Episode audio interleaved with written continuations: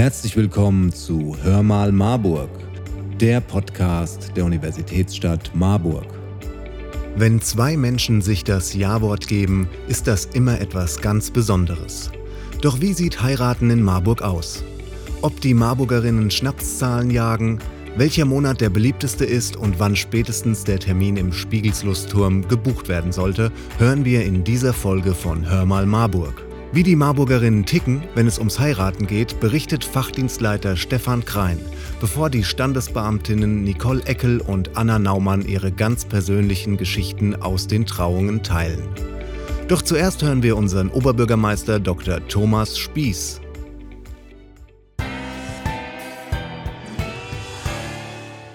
Herr Spieß, das Amt des Oberbürgermeisters bringt es mit sich, dass Sie oft sprichwörtlich auf mehreren Hochzeiten gleichzeitig tanzen müssen. Wie sieht es denn privat aus? Tanzen Sie da auch gerne auf Hochzeiten? Ja, ich gehe sehr gerne auf Hochzeiten und äh, ich tanze da auch sehr gerne. Ich habe, äh, als ich noch zur Schule ging, den Tanzkurs, glaube ich, viermal gemacht. Äh, meine Frau und ich sind später auch sogar noch zu Tanzkursen gegangen über argentinischen Tango und sowas. Also sehr gerne eigentlich. Ich finde Hochzeiten ohnehin sehr schöne und äh, ähm, lebendige Ereignisse. Ich glaube, die letzte Hochzeit, auf der ich war, war die zweite Hochzeit meines jüngsten Bruders. Ich rede ja nun viel vor Menschen, das gehört ja zum Job dazu. Und äh, so wünschte sich mein Bruder, dass ich auf seiner Hochzeit was ähm, dazu sage. Und äh, ich rede nun gerne frei, ich mache mir so Stichworte, ja, und schreibe mir ein paar Zitate auf, aber keinen fertigen Text. Ich war mir auch ein bisschen unsicher, ob es ihm alles so gefallen hatte oder nicht. Und hinterher kam er an und wollte jetzt bitte die vollständige Abschrift haben, die ich ihm gar nicht mehr herstellen konnte, weil ich äh, so bei solchen Gelegenheiten jedenfalls gar nicht spreche. Also Hochzeiten sind äh, schöne Ereignisse, ja. Die Trauung ist seit ein paar Jahren auch für gleichgeschlechtliche Paare möglich. Wie stehen Sie zur Ehe für alle? Also ehrlich gesagt finde ich das völlig selbstverständlich und es war glaube ich, längst überfällig, dass 2017 die Ehe für gleichgeschlechtliche Paare in Deutschland auch möglich wurde. Ähm, Menschen, Menschen, die sich lieben, egal welchen Geschlechts, sollten, äh, glaube ich, äh, in allen Fragen ähm, dieses sich aufeinander verlassen, die sich für einen gemeinsamen Weg entscheiden, auch äh, leben können. Das gilt bestimmt nicht nur für Steuerfragen, sondern auch vielen anderen Anliegen bis hin zur Frage Adoption. Ich glaube, es sollte auch in der gesellschaftlichen Anerkennung keinen Unterschied geben zwischen gleichgeschlechtlichen und gegengeschlechtlichen Paaren. In Marburg jedenfalls sind wir uns da sehr sicher. Hier ist für Diskriminierung überhaupt kein Platz. Wir sind eine offene und tolerante Stadt, die großen Wert auf ein freundliches und respektvolles Miteinander handelt. Äh, Deshalb, ich halte die Ehe für alle für einen ganz wichtigen Grundsatz oder man kann es auch einfach zusammenfassen, liebt doch, wen ihr wollt. Haben sich denn bereits gleichgeschlechtliche Paare in Marburg trauen lassen? Ja, das war sogar ganz schnell der Fall. Am 5. Oktober, also vier Tage nachdem äh, ähm, das möglich war, hat sich das erste gleichgeschlechtliche Paar, zwei junge Frauen, in Marburg trauen lassen. Und die zweite gleichgeschlechtliche Trauung habe ich selber gemacht. Also mit einem Standesbeamten zusammen, der für den, die für den formalen Akt zuständig war. Aber die, das Brautpaar, äh, äh, zwei junge Frauen, die ich gut kannte, hatten mich darum gebeten. Und das war, also es war wirklich was ganz Tolles. Es war ganz anrührend, weil ähm, so sehr wir in Marburg die Haltung haben, dass äh, es keinen Unterschied machen darf, ob äh, man gleich oder gegengeschlechtliche Paare hat, so ist es ja doch nicht immer einfach gewesen. Und wer sich dafür entscheidet, hat häufig äh, äh, Diskriminierungserfahrungen und vielleicht auch Kritik oder Vorbehalte in der Familie erlebt. Und es war ähm, ein unglaublich rührender Moment, wie glücklich diese zwei waren, dass sie sich jetzt wirklich füreinander fest entscheiden konnten. Es war eine ganz tolle Sache. Herr Krein, wie wild sind die Marburgerinnen eigentlich auf Schnapszahlen? Sind die Daten vom 22.02.2022 oder sogar vom 23.03.2023 bereits ausgebucht? Ja, Schnapszahlen spielen oft dann eine Rolle, wenn andere Tage, zum Beispiel das Kennenlernen, nicht so wichtig sind oder für Paare, die nur standesamtlich heiraten. Und so kommt zu dem besonderen Ereignis auch noch das besondere Datum. Die eigene Hochzeit wird dadurch ganz besonders. Dieses Jahr in 2022 haben wir außerdem auch noch eine Besonderheit, ein Palindrom, nämlich am 22.02.2022. Das heißt, das Datum ist vorwärts wie rückwärts gelesen gleich. Übrigens ein Phänomen, das manchmal Jahrhunderte nicht vorkommt. Und an der Stelle schon mal für Romantiker darf ich darauf hinweisen, das ultimative Highlight, die Steigerung am 14. Februar 2041. Dann fällt nämlich ein solches Palindrom auch noch auf den Valentinstag. Aber zu der Ausgangsfrage zurückzukommen, ja, natürlich sind auch wir in Marburg bei diesen besonderen Tagen im Februar ausgebucht. Das heißt, es ist ja, glaube ich, ein Dienstag oder ein Mittwoch. Da sind wir mit sechs Trauungen doppelt so stark belegt als sonst. Und vielleicht an der Stelle auch noch was zu einem Gerücht, dass meistens die Männer diejenigen sind, die diese Schnapstermine aussuchen, damit sie sich den Hochzeitstag besser merken können. Das darf ich an der Stelle mal entschieden zurückweisen. Welcher Monat ist denn den Marburgerinnen der liebste, wenn es um das Jawort geht? Die Marburger haben nicht den einen Wonnemonat. Wir sprechen im Standesamt äh, hinter vorgehaltener Hand so ein bisschen von einer sauren Gurkenzeit. Damit meinen wir die Monate Februar, März und November. Das heißt, die anderen Monate, die verteilen sich ganz gut und werden mehr oder weniger gleichermaßen ausgesucht. Und überraschend dabei ist, dass gerade der Dezember auch stark nachgefragt wird. Das sind dann oft nämlich sehr kurzentschlossene Paare, die vielleicht, das ist aber nur am Rande, auch im Hinblick auf das Finanzamt schnell noch Ja sagen wollen. Und was generell gilt, das ist, glaube ich, nachvollziehbar, sehr früh gebucht werden immer Brückentage oder Wochenenden. Das hat einfach damit zu tun, dass Gäste, die in der Regel von weiter her kommen, dann auch sehr entspannt an den Zeremonien teilnehmen können. Wenn Verliebte also zum Beispiel an einem besonderen Ort wie dem Spiegelslustturm heiraten möchten, wann sollten sie sich dann spätestens um eine Buchung kümmern? Das ist eine Frage, die man nicht pauschal beantworten kann. Es ist so, dass wir alle Samstagtermine, und zwar unabhängig von der Lokalität, aber auch gerade die Termine im Spiegels Lustturm meistens schon über ein Jahr vorher im Internet äh, anbieten, damit man da in Ruhe sich Termine aussuchen kann. Das hat einfach damit zu tun, dass wir im Standesamt für die Samstage intern natürlich planen müssen, aber auch dem Verein Mobilo, das ist ja der Betreiber des Spiegels Lustturms, es sehr wichtig ist, die Termine frühzeitig in den Jahreskalender aufzunehmen. Im Schloss und im Rathaus ist es ein bisschen anders. Da müssen wir spezielle Terminanfragen immer individuell abklären, weil natürlich andere Veranstaltungen da terminlich kollidieren können. In jedem Fall, das kann man einfach generell sagen, es ist äh, gut, dass man so früh wie möglich sich bei uns meldet und außer bei unserer guten Stube, damit meine ich unser Trauzimmer oben am Marktplatz, machen wir mit allen Paaren für die anderen Lokalitäten Verträge, damit auch die Paare eine genügend Planungssicherheit haben, um dann für Einladungen oder Location entsprechend schon sich vorbereiten können. Leider gibt es im Moment in der Corona-Zeit eine kleine Besonderheit in diesen Verträgen müssen wir, das ist die Erfahrung aus 2020, leider einen Vorbehalt aufnehmen, was die Teilnehmerzahl an den Trauungen betrifft.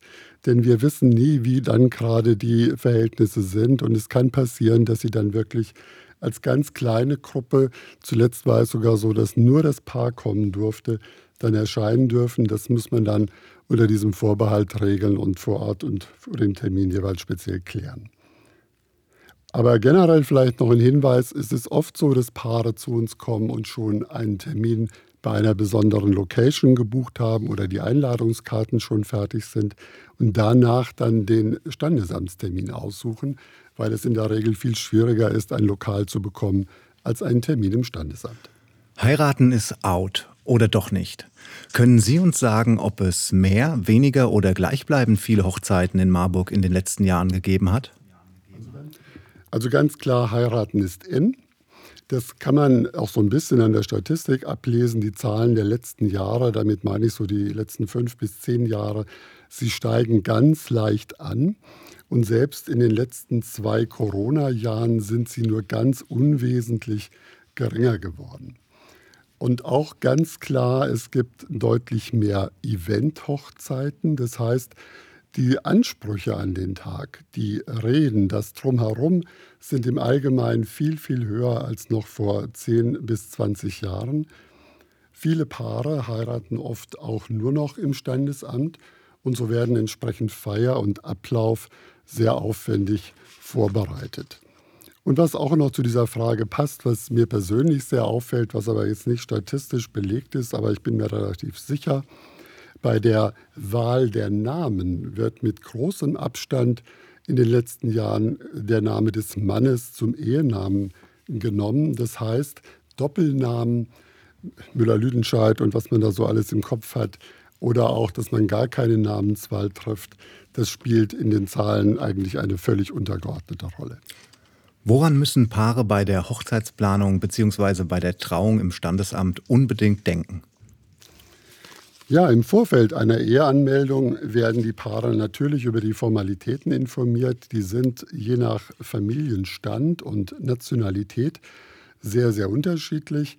Zum sogenannten Standardpaket kann man sich merken, gehört auf jeden Fall der Ausweis oder der Pass auch die Abschrift aus dem Geburtenregister.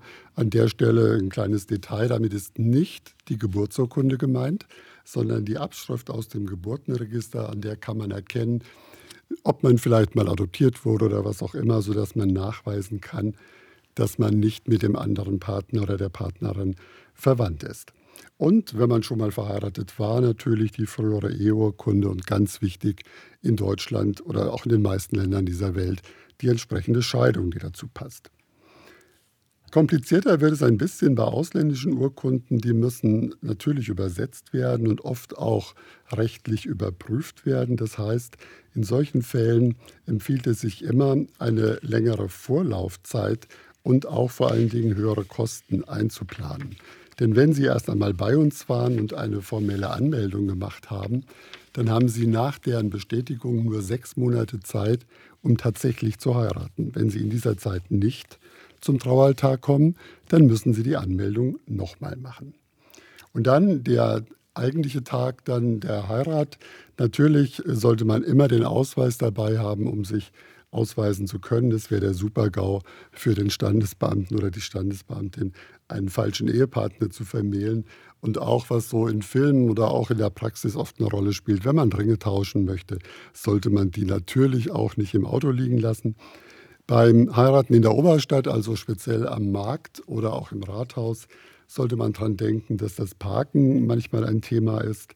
Äh, entsprechend genug Zeit einplanen, vor allem das Brautpaar, um früh und stressfrei die Anfahrt vorzunehmen. Ja, ansonsten ist in der Oberstadt, da sind wir ja eigener Hausherr, auch möglich, nach der Trauung vor dem Haus einen kleinen Umdruck zu machen. Das ist ja bekannt, gerade im Sommer ist das für die Tagestouristen ein Highlight. Äh, Brautpaare gucken, ja, wenn da wieder welche rauskommen und es wird Reis und es werden Blumen geworfen. Natürlich in kleinen Mengen. Und was wir immer mal auch gefragt werden, nein, die Braut muss danach nicht den Besen schwingen. Das machen wir dann natürlich weg. Und als allerletztes ein kleiner Hinweis, Fotos sind selbstverständlich auch während der Trauung erlaubt.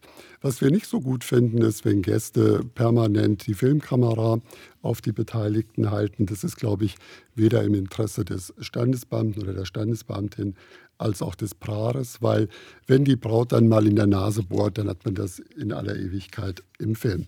Also an der Stelle kommen Sie, kommen Sie gut gelaunt als Paar zu uns. Wir freuen uns auf Sie. Hallo, Frau Eckel. Wie haben Sie die erste Trauung, die Sie vollzogen haben, erlebt? Waren Sie aufgeregt? Bei meiner ersten Trauung hat mich meine Kollegin begleitet. Das Paar war schon mal miteinander verheiratet und nach einer Trennung haben sie dann doch wieder zueinander gefunden und wollten noch mal heiraten. Sie kamen ohne Gäste. Die Trauung war trotzdem sehr, sehr schön. Als nächstes war ich an einem Samstag dran. Fünf Paare haben an diesem Tag geheiratet. Das war doch schon sehr anstrengend, aber schön. Ich hoffe, die Paare konnten meine Aufregung nicht spüren. Wie ist es eigentlich so, Menschen zusammenzubringen und zu trauen? Ja, Eheschließung durchzuführen, das ist eigentlich für mich die schönste Tätigkeit in meinem Job. Ähm, es ist ein schönes Gefühl, die Paare ins Eheleben zu begleiten. Und ich hoffe natürlich, die Paare werden ein glückliches, gesundes und langes Eheleben führen. Hallo, Frau Naumann. Was war das witzigste oder überraschendste Erlebnis, das Sie während einer Trauung oder im Vorfeld erlebt haben? Mir ist mal während meiner Trauansprache ein kleines Baby unter dem Tisch die Beine hochgekrabbelt. Während ich davon erzählt habe, dass das Brautpaar, welches die Eltern waren, gerne reisen. In dem Moment war das unglaublich witzig und die ganzen äh, Traugäste haben natürlich auch sehr gelacht. Gibt es Dinge, die Paare immer für eine Trauung anfragen? Lassen sich in den Wünschen auch bestimmte Trends erkennen? Trends jetzt nicht unbedingt, aber viele Brautpaare wünschen sich Musik während ihrer Trauung. Das ist auch möglich. Manche wünschen sich auch, ähm, dass man Live-Musik äh, mitbringt sozusagen, jemand Klavier spielt oder Gitarre spielt. Auch das ist möglich. Aber äh, bestimmte Trends eigentlich nicht. Wie ist denn das Vorgehen bei der Planung einer Trauung mit dem Standesamt in Marburg? Also grundsätzlich meldet sich ähm, das Brautpaar meistens telefonisch oder per E-Mail und fragt nach einem Wunschtermin an. Wir schauen dann, ob der Wunschtermin noch frei ist. Dann muss von dem Brautpaar eine sogenannte Vorreservierung ausgefüllt werden.